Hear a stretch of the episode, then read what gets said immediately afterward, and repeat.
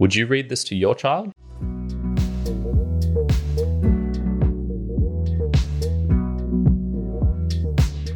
Welcome, Mere Mortalites, to another round of the book reviews. My name is Kyrin, host of the Mere Mortals podcast, but also this one where I dive deeper into the books that I'm reading to give you the juicy information that is within to extract some themes you might not have thought about and to also know about the wild and living on your own. Indeed, we do have Island of the Blue Dolphins by Scott O'Dell. So, this book was published in 1960 and it's relatively thin, about 200 pages with some pretty large font type. I'd say it took me about three hours to get through in total. The reason it was so short was because it is a fictional children's novel of a lone girl living on an island off of the coast of California. So this girl's name is Karana, and she's 12 years old, and basically she's been left behind by her tribe who might come back to save her. We're not too sure. And so we just see how she has to survive basically on her own. And she's encountering lots of wild dogs on this island.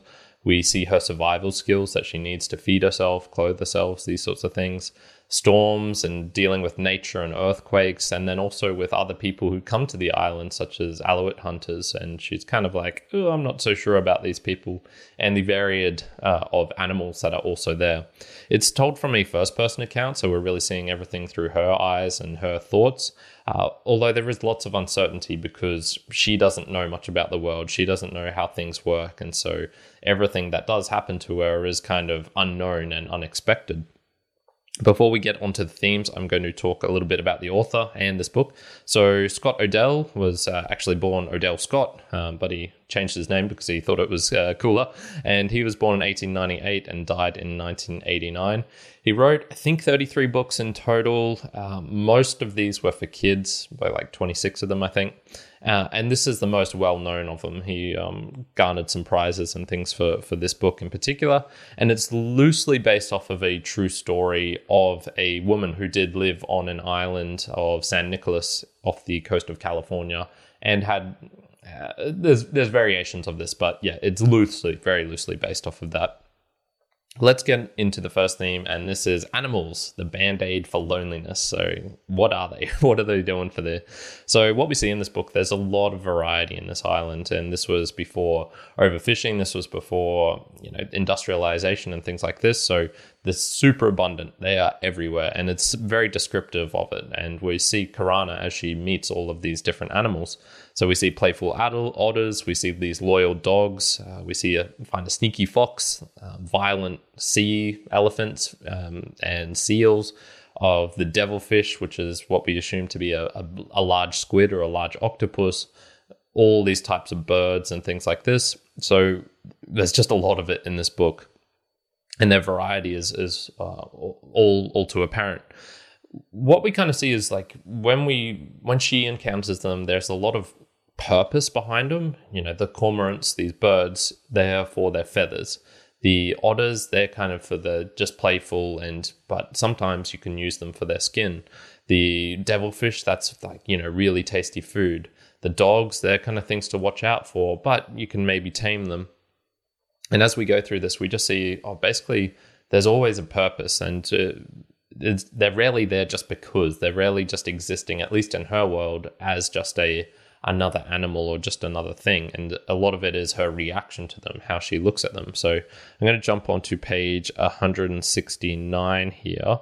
And what we see is that she has a, a, a I suppose a, a, an awakening, a different perspective after she lives on her own and is encountering all these animals. And she basically says like, I, I don't want to kill them anymore. And so she comes to this. Ulape, that's her sister, would have laughed at me, and others would have laughed too, my father most of all. Yet this is the way I felt about the animals who had become my friends and those who were not, but in time could be. If Ulape and my father had come back and laughed, and all the others had come back and laughed, still I would have felt the same way, for animals and birds are like people too. Though they do not talk the same or do the same things, without them the earth would be an unhappy place. And yeah, I think we see this for her because she really tames this dog to solve her loneliness. So um, initially, she's on her own for um, this long period after her, her brother passes away. And uh, she basically tames this dog and calls him Rontu. And Rontu's her companion. He joins her on all her fishing trips. He's very much a, an active part of her life and helps to kind of stave off this loneliness she feels being on her own. And then after Rontu dies, she gets another dog called Rontu Aru, which I think means uh, like small Rontu. and what we see though is this can't heal at all. So it is a somewhat band aid of a solution because she's just desperate for connection and she does some rather wild things to try and find this connection earlier on in the book, she really goes out and tries to find a, a, a, her tribe. And so she goes on a canoe out into the ocean. It starts to leak. She basically has to, you know, race back to the island, barely makes it. Uh, and she also tries to avoid reminders of people because they they just hurt so bad. So we see this with uh, the old village, which she um, does something with. I'll get onto that soon. And we also see this with a, a, cave of her ancestors, ancestors, which she finds, which is full of these kind of mummified people. And she just wants nothing to do with it and is kind of scared of it and, and fearful. So we really see, even though animals can help stave off this loneliness, there is just something about the human connection of the human speech of interacting with others that is just so so needed. And she will even risk her life to to do that. And she does that with um, befriending a lady or a woman who is living with the Aleut hunters who had previously kind of massacred her tribe.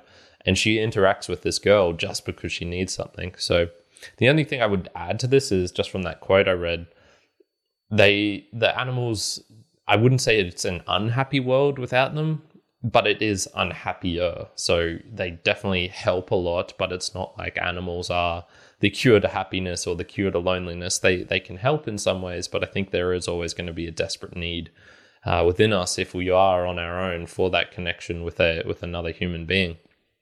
The second theme that I found from here was survival. Little room for pity or nicety. And even though the book is not framed this way, a lot of it is kind of this suck it up mentality. Uh, if you are, or, or at least she she sucks it up without complaining. So we see this when she is uh, basically like she sleeps in water, in wind, on rocks, on hard surfaces. She's always in these kind of unique situations where she is uncomfortable but just has to bear with it.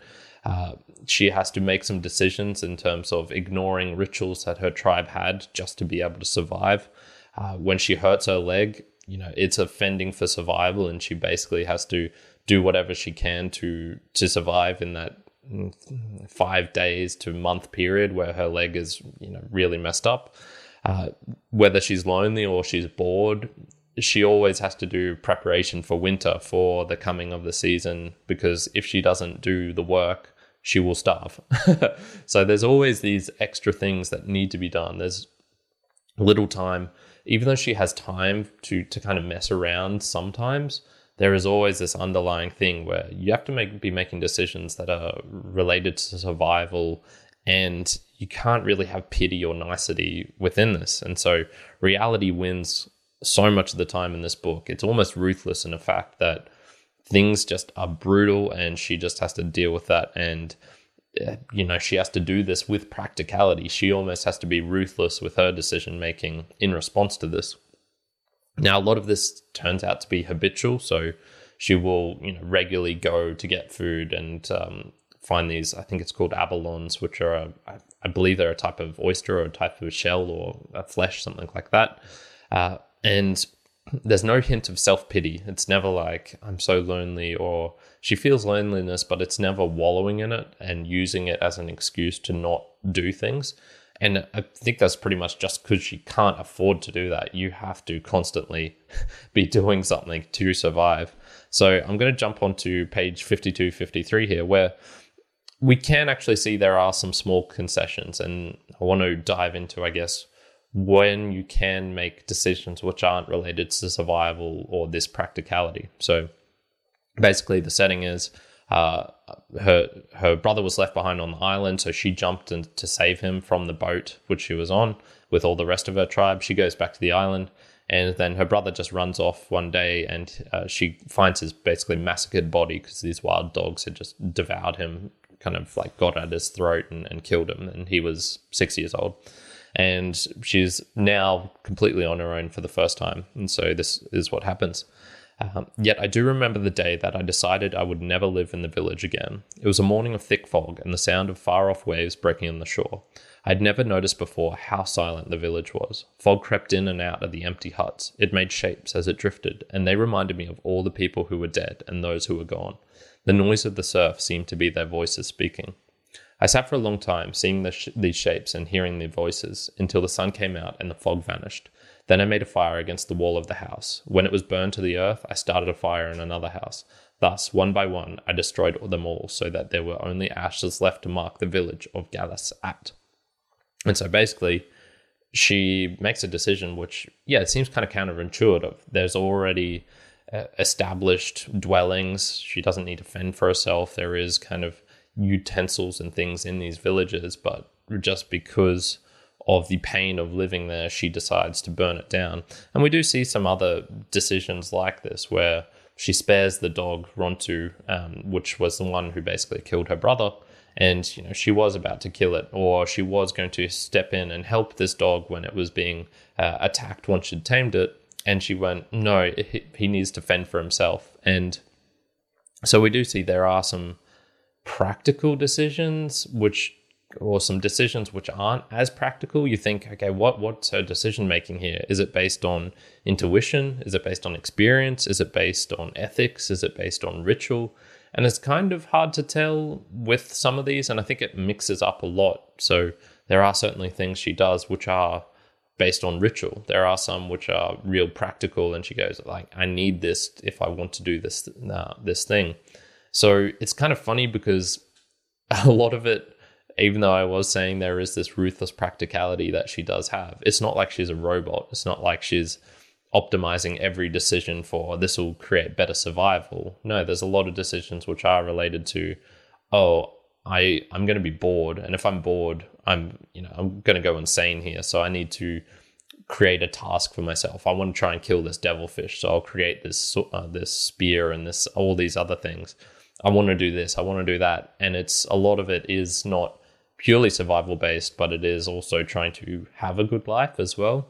So there is it's it's funny, there's for survival, there's little room. When it's when it comes to like the essential things of what it is to, to live, zero pity, zero niceties. But once you kind of have that, then it drifts on to this next thing, which is okay, maybe I can do this, and maybe I can do that, maybe I can have some fun, maybe I can do these things. But when it comes to the survival part, no, you you you got to be pretty ruthless.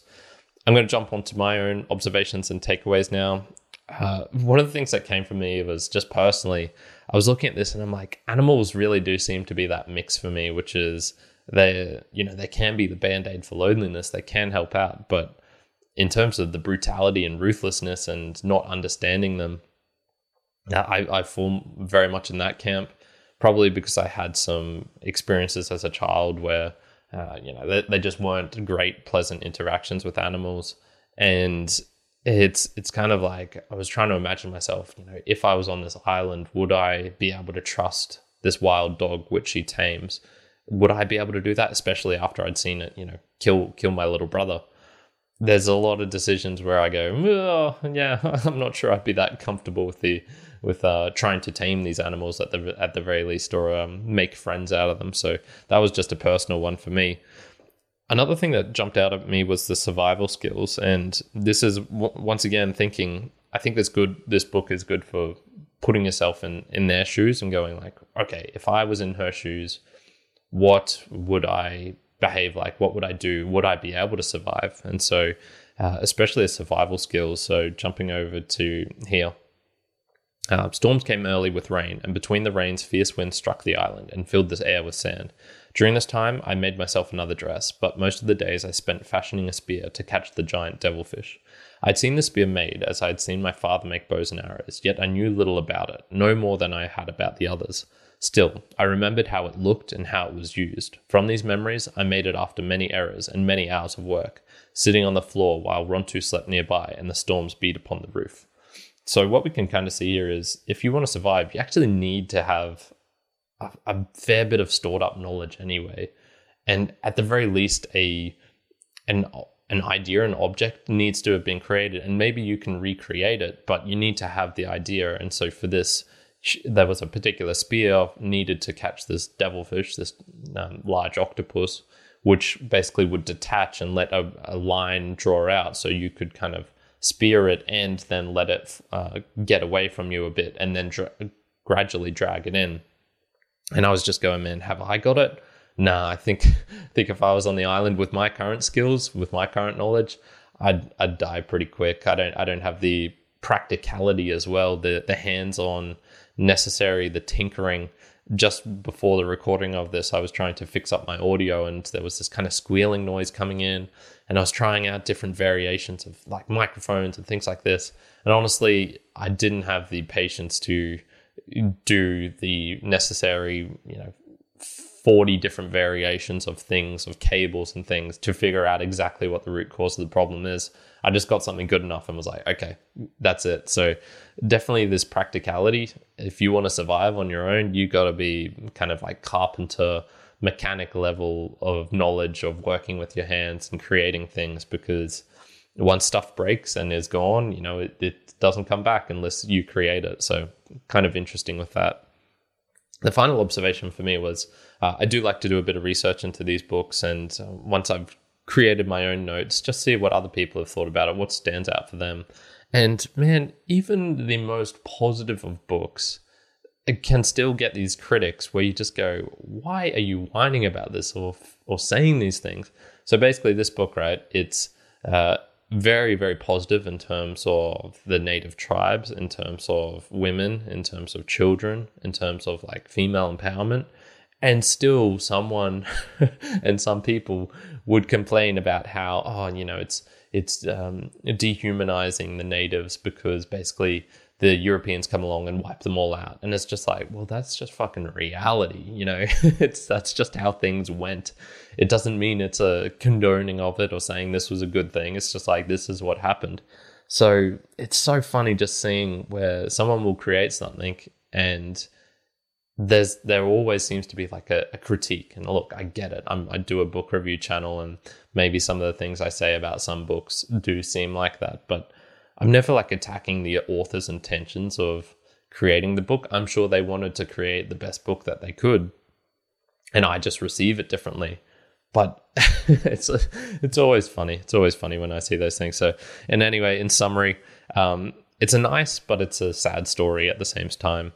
Ultimately it's made for kids so you know that's going to very much sway my overall opinion of it um, and my enjoyment of it um, but i would be curious to know how kids respond to this so if you do have a kid how did they respond to it would they what lessons would they draw from it what questions um, do they ask because there's quite a few varied different things to, to drag out from this they could be curious about the native tribes they could be curious about how she responds. They could be curious about the animals. They could be curious about the otters or the Aleut hunters. Why did these two groups of humans fight? What were they fighting over?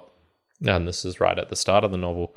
Um, it's it's one of those books where it's cool because there's so many themes and you can just dive in and, and find what's interesting for you for which in this case for me was about the animals and uh, about survival. So would i come back to this? Yeah sure. Not for myself personally but maybe if i had a kid yeah i would i would um, this would be the type of book i would do. So um, personally for me uh, giving an overall rating i would say you know, it's kind of a two out of 10 for me. I, I, didn't really take this much from it. But for a kid, I could see this being like an eight out of 10, maybe. So overall, I'm going to give the book Island of the Blue Dolphins by Scott O'Dell a five out of 10. You know, take it for what it is. And if you do have children, maybe this is the type of book that they would be interested in, especially if it's related to kind of the you know a dumbed a, a, a, not a dumbed down a a children a children's version of the Robinson Crusoe living on an island type of deal. So yeah, there's a, a, recommendation for for those of you at home.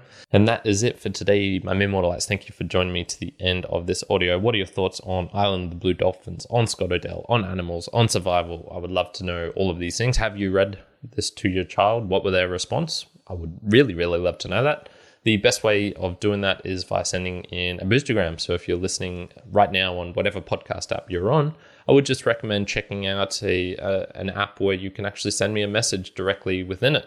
Um, so this is not things like Spotify or Apple. This is more things like Fountain or Podverse or Castamatic. And what you can do this is also help support the show at the same time because uh, to do to do that to send that message, you do need to send in uh, some money at the same time, and so that really does help me and the show. And we always call you out and thank you personally for that. At the end of month book recaps, and it is just a great way of being able to contact me directly. Um, it's the most easiest way that I find um, of me seeing it if you want to, you can also get in contact with any of the links down below in the show notes um, and also support the show via PayPal if you want to do that. So, yeah, really do appreciate that. And yeah, we'd just love to hear feedback of books that you think that you enjoy, that you think other kids would enjoy, things like that. Um, really, really do appreciate just knowing that someone is is listening and um, and enjoying this. So I'm going to leave it there for today. Thank you so much for joining me, and until the next time, ciao for now. Kyrin out.